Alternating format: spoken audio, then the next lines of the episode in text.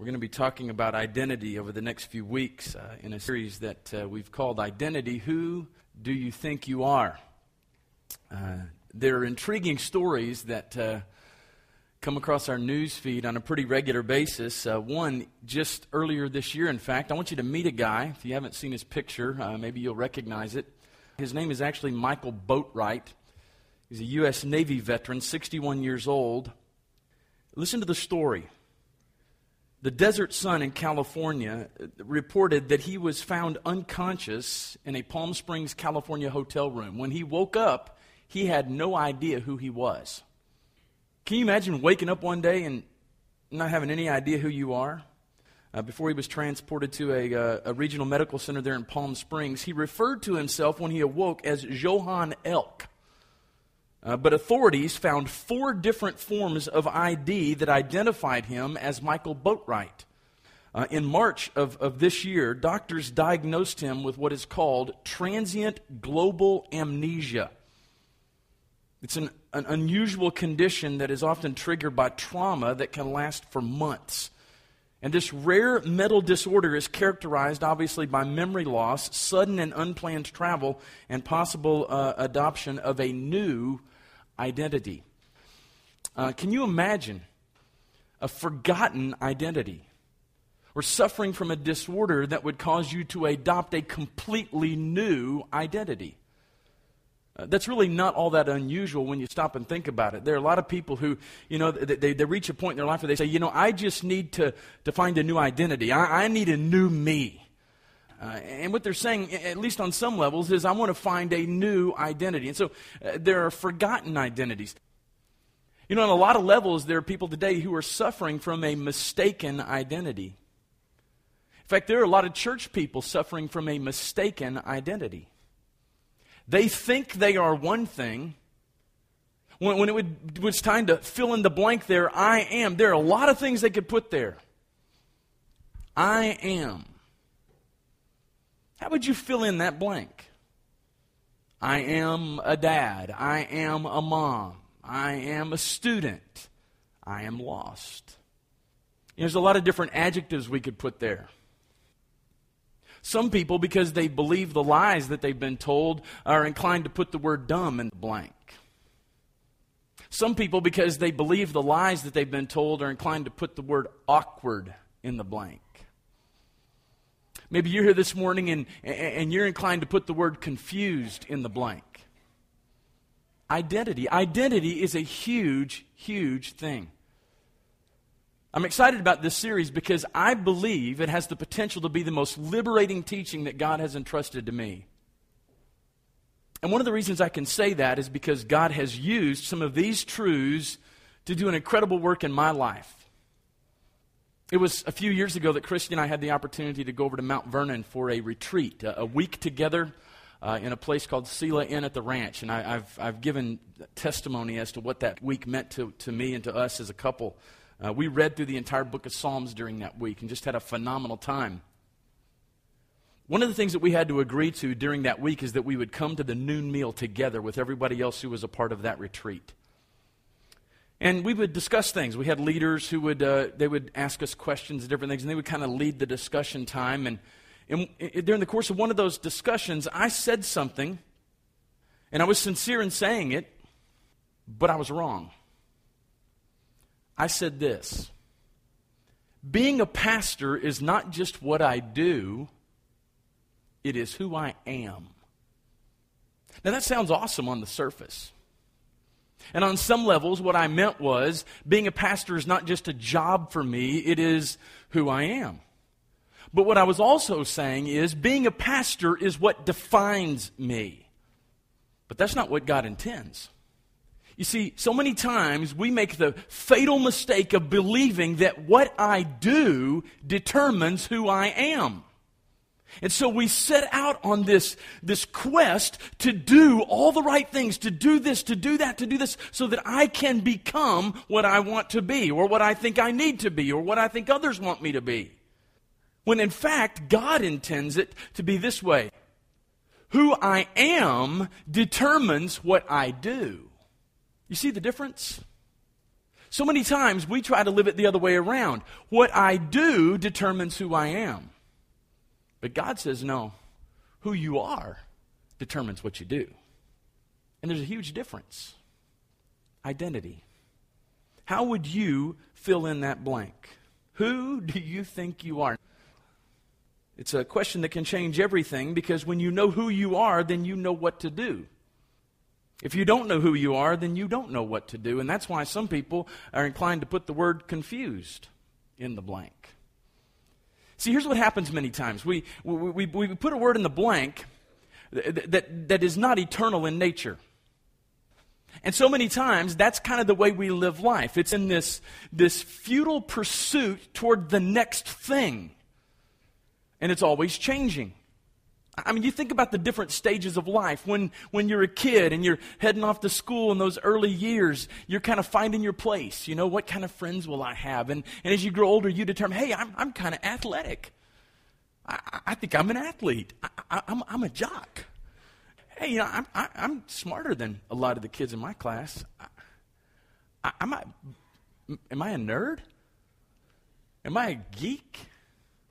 And, and, as you go through life, sometimes your identity kind of changes based upon the things that you find you're pretty good at, or the things that you like to do, or your interests, or whatever. I'm a fisherman. I'm a hunter. I, and so, and then as you grow a little bit older, then it becomes even more serious. But, but, but, but, but what, what do you do to identify yourself with those different groups? Well, then you realize I I got to dress a certain way. If I'm going to be that, if, if I'm going to be cool, then I got to I got to look cool, right? And if I'm going to be this, I got to look that part. And do you see the pursuit there? You see what happens? All the while, you're trying to figure out how do I fill in that crazy blank? I am I'm trying to find myself. That's why we often say that. You see a young person struggling as they, you know, they, they, they start to enter adulthood. And when we say, oh, he's just trying to find himself. What we're saying is, he's trying to figure out his identity. He's trying to figure out who he really is. He's trying to figure out where he fits in this crazy world. Many times people are in what we call an identity crisis. And as a result, there's constant chaos and conflict. You ever felt that? And if you're inclined to think that it stops once you reach the age of 21 or become an adult, think again. Because you can put in the blank there, I am married. But then you're thinking, but I want to be a mother. Or I want to be a dad. And then once you become a mom or a dad, man, everything changes and you're right back to square one again going, who am I? what am I doing? I, I, my whole world revol- revolves around little people now. And you see how it's just always changing.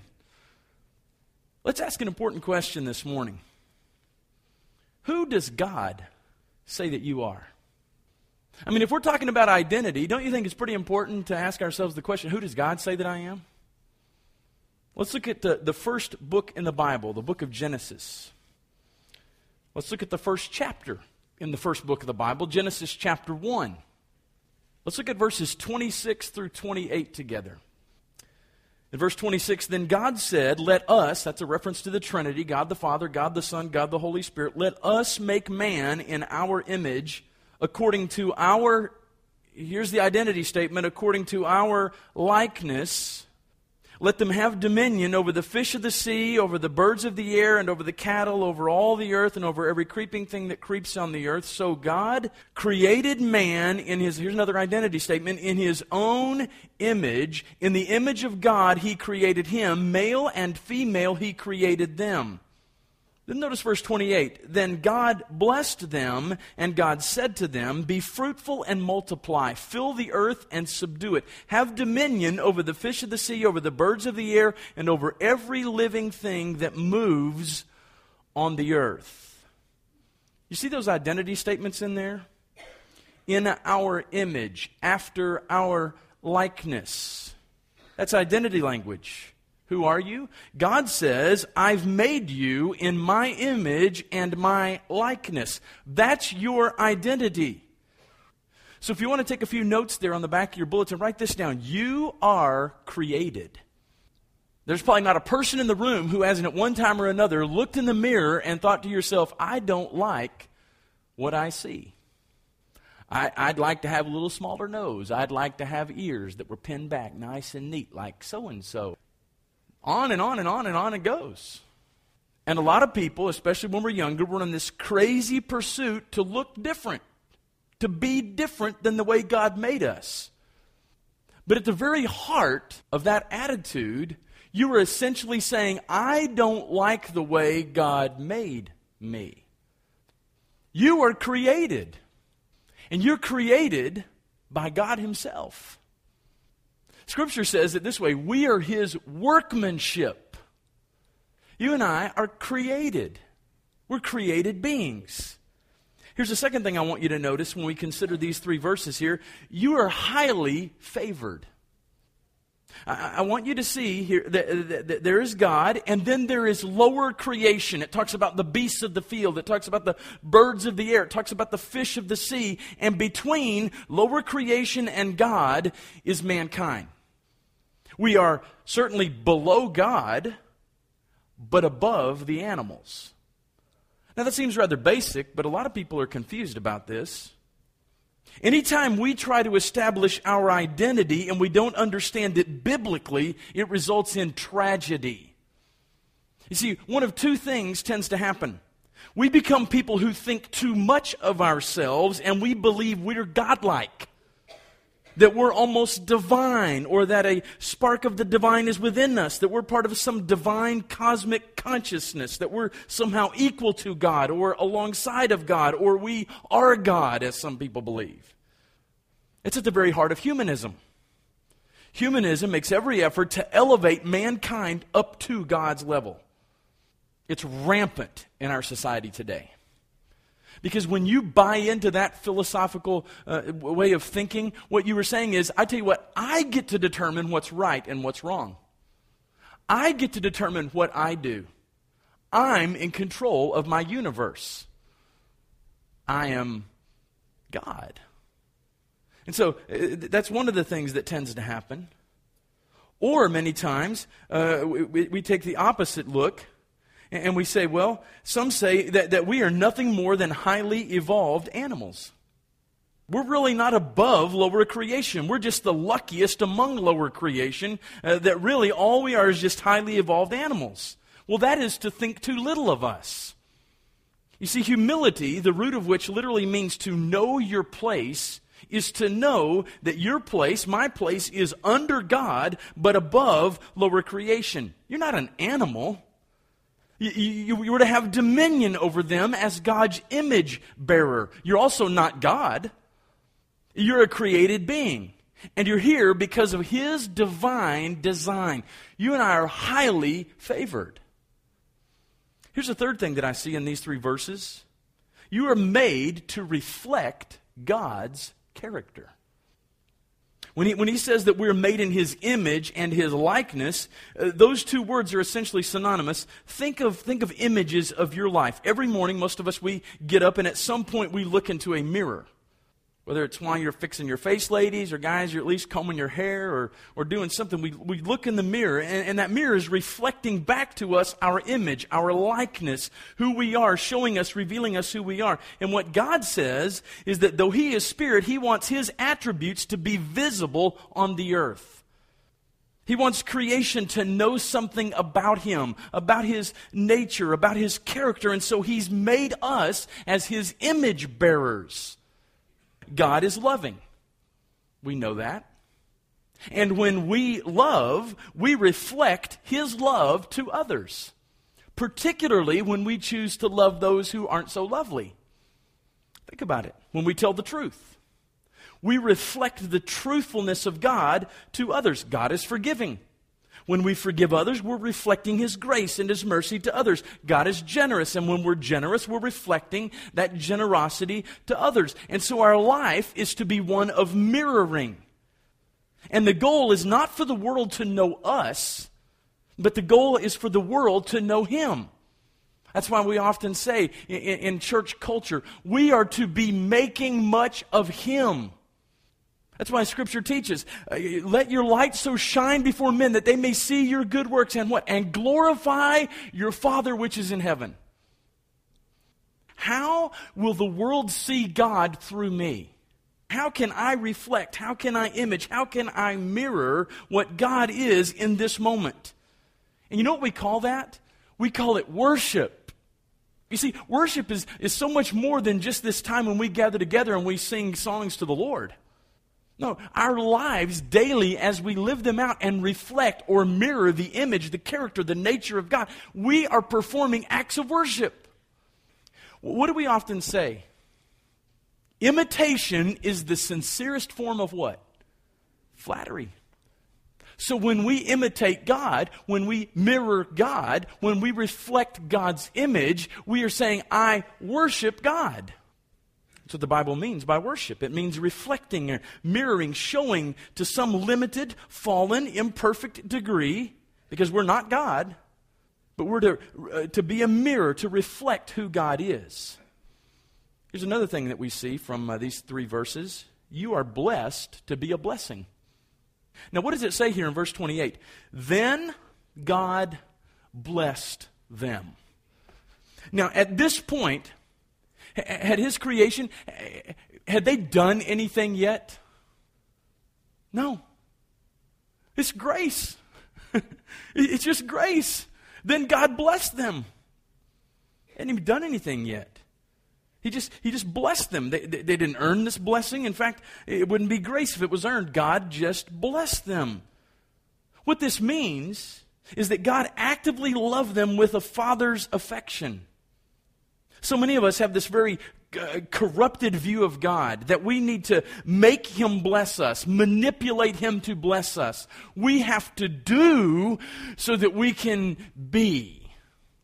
When God says, I want you to be so you'll know what to do. Two very different ways of looking at life. We're blessed to bless. Here's a big truth that I want you to get today. You'll fill in this blank there on the back of your worship guide if you're one who takes notes. Big truth. If you don't hear anything else, please hear this. Your identity is received, it's not achieved. Now, I hope that's a liberating statement to you. Because if you're one of those who can identify with uh, filling in that blank and, and, you're seeing it as like this, this thing you've been, this, this, this, this trek you've been on your whole life, trying to fill in that blank, trying to kind of find yourself, trying to find your niche, trying to find your place in this world so that you can, so that you can best fill in that blank. I am, you know you're more than just a, a mom or a dad or a son or a, but what do I put there? Your identity is not achieved, it's received. It's not something you do, it's something that God does. It's not what you earn, it's what God gives. It frees you up from the performance trap. It frees you up from the competitive trap. It frees you up from the bitterness and the jealousy and the coveting that marks this crazy world in which we live. It lets you be who God made you to be and rejoice in who God made you to be and together seeking to mirror and image Him because it's not about us, it's all about Him. But we've got to ask a second question today because this is where many people find themselves. Our second question is this Who does Satan say you are? What we see in Genesis chapter 1 there is God tells us who he is and who we are. And then in Genesis chapter 3, if you want to just turn your attention over there, you might not even have to turn the page. Satan tells us who he thinks God is and who he thinks we are. Now, it's one of the things, if you're one of those who says, why should we be concerned with what Satan thinks? Or is there even really a devil? Yeah, the understanding that there is a, a very real enemy helps us understand the existence of personal evil. Satan, not God, but a created being under God who rebelled against God, an angel, an angel who was, according to the Bible, check this out, dissatisfied with his identity. Wasn't that, wasn't that the, the bottom line? Satan wanted to be God. He was dissatisfied with his identity. He didn't want to be under God. He wanted to be alongside of God, or he wanted to be over God. He didn't want to obey God. He wanted to do what he wanted to do. So, who do you suppose is at the very heart of humanism? Satan is. He wanted a new identity and he rebelled, and his work on, on, on, this earth begins in Genesis chapter 3. Satan shows up and he speaks. And the Bible says repeatedly that he is a liar, he is a deceiver, and he's a killer. He will never tell you the truth. And everything that he says will ruin you. You see, the power in a lie is this it doesn't have to be true to destroy you. The way that a lie works is its, its power is ultimately contingent upon whether or not you believe the lie. That's why Jesus says elsewhere, they shall know the truth, and the truth will what? Set them free. Satan is responsible for his lie. And you and I are responsible for our belief in his lies. So here's what Satan says to our first parents in Genesis chapter 3. Look at verses 1 through 5. Now the serpent was more cunning than any beast of the field which the Lord God had made. And he said to the woman, Has God indeed said, You shall not eat of every tree of the garden? And the woman said to the serpent, We may eat of the fruit of the trees of the garden, but the fruit of the tree which is in the midst of the garden, God has said, You shall not eat it, nor shall you touch it, lest you die. Then the serpent said to the woman, You will not surely die. For God knows that in the day you eat of it, your eyes will be open. And I don't want you to miss this next phrase. And you will be like God, knowing good and evil. See the identity statement? It's right there. Know this Satan is always going to question the clarity, the authority of the Word of God. And here he says in Genesis chapter 3, verse 5 For God knows that when you eat of it, your eyes will be opened and you will be what? Like God. There's Satan's identity statement. And you say, Well, well that sounds pretty good. We'll be like God. So Satan shows up. Adam and Eve, I, I have a way for you to be like God. You see the temptation of pride? What did God just say in Genesis chapter 1? Let's make them in our image. And what was the word? Likeness. Satan comes along and says, Here's a way for you to be like God. God says, I already made you like me. What Adam should have done is he should have opened his mouth and he should have said, God already made us in his likeness. Our identity, old devil, is received from God, it's not achieved by us. But what Satan was coming along and saying, hey, hey, hey, hey, if you want to be like God, you got to do this.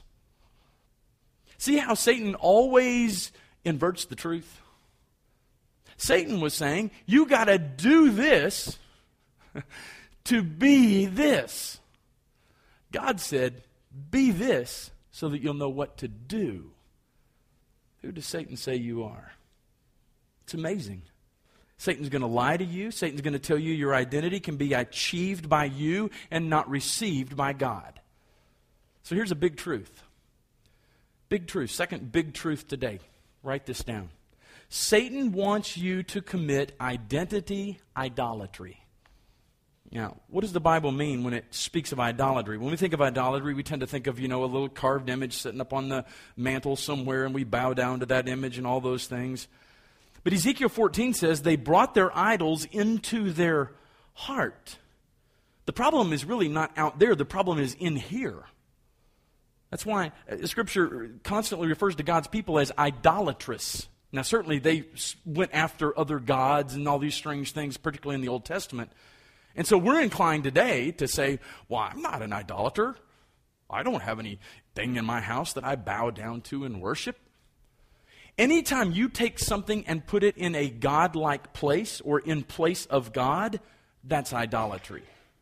And, one of the things that Satan loves for us to put up there is our identity. And so we spend countless hours and tons of money and a lot of resources trying to be something when God's already said, This is what you are. It's identity idolatry. Idolatry is when we take a created thing and we put it in the Creator's place. So, what does Satan use? I'm just going to throw out a couple of them as we close today. Stuff. If you don't think that the United States of America is an idolatrous nation, you, you've had your head in the sand. What this means is that consumerism is now a religion, and stores are like pagan temples in many respects. Right now, there are people walking through the mall trying to figure out what their identity is. What will I wear? How will this reflect on me as a person? They're purchasing an identity. They're trying to present themselves, and that's what consumerism does. I mean, if I wear clothes with a certain label on them, then people will think this of me. If I carry this kind of handbag, then people will think it's not about quality. Why do you think people will flock to these knockoffs and they'll buy this stuff off the black market because it's got a certain label on it or it's got a certain image on it? It's not about the quality of the product many times. It's so people will think I'm something I'm not. It's so people will think I can actually afford the real thing. It's all identity idolatry. We get so consumed with what others think of us. And here's a second one duties. Now, this is where God really pricked my heart.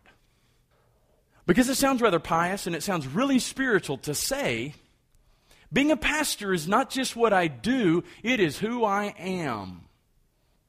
You know the problem with that? What about those days when I, am not a very good pastor? What about those days when I struggle to know what to do as a pastor, what to say as a pastor? Does that mean I have an identity problem? Yep. Because it's in those days, it's in those hours, it's in those moments that Satan comes along and he says, You ain't a very good pastor after all, are you? You really know who you are? Should you really be a pastor? I mean, come on. What a joke.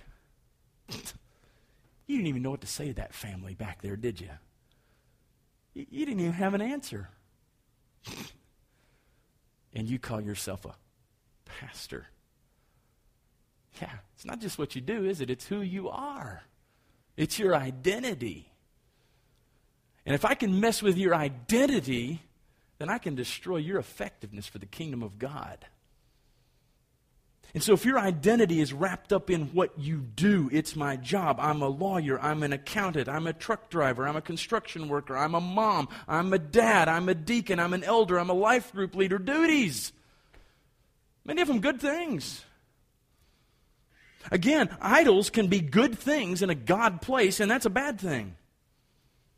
May not be that you're doing the wrong thing, you're doing the right thing with the wrong motive or with the, the wrong heart. It's not to show the world God, it's to show the world how glorious you are. Where, what are your duties? What are your responsibilities? How are they going? Here's what happens. If your identity is in your duty, you try to find your thing. What's my thing? If I could just get that job, if I could just get this position, if I could just get that title, then I, then I would know who I am. And there are people who literally live their entire lives trying to get that thing, that title, that place, that identity. All the while committing identity idolatry. It's not about what you do. But, but Pastor, I'm a caregiver. But, but, but Pastor, I, I, I, I Got to find my thing. When you're not very good at your thing, then what do you do? Here's the truth. Listen to this.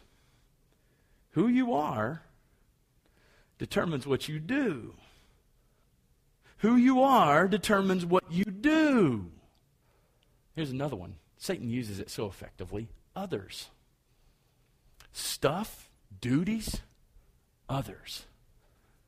How many of us have done things throughout our entire lives just because of what others thought of us or will think of us. It's a dangerous place to be. I'm not suggesting that we should be obnoxious, that we should be offensive, that we shouldn't care what anybody thinks.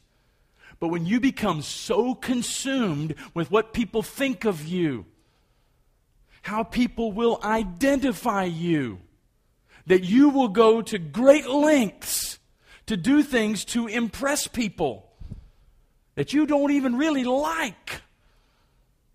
So you'll spend money that you don't even really have. What is that? That's identity idolatry. You see, if Satan can keep us mixed up as to who we really are, who our identity is, then he's got us right where he wants us. We're consumed with pleasing people. We're consumed with fulfilling duties and, and doing things so that we can hopefully someday be something.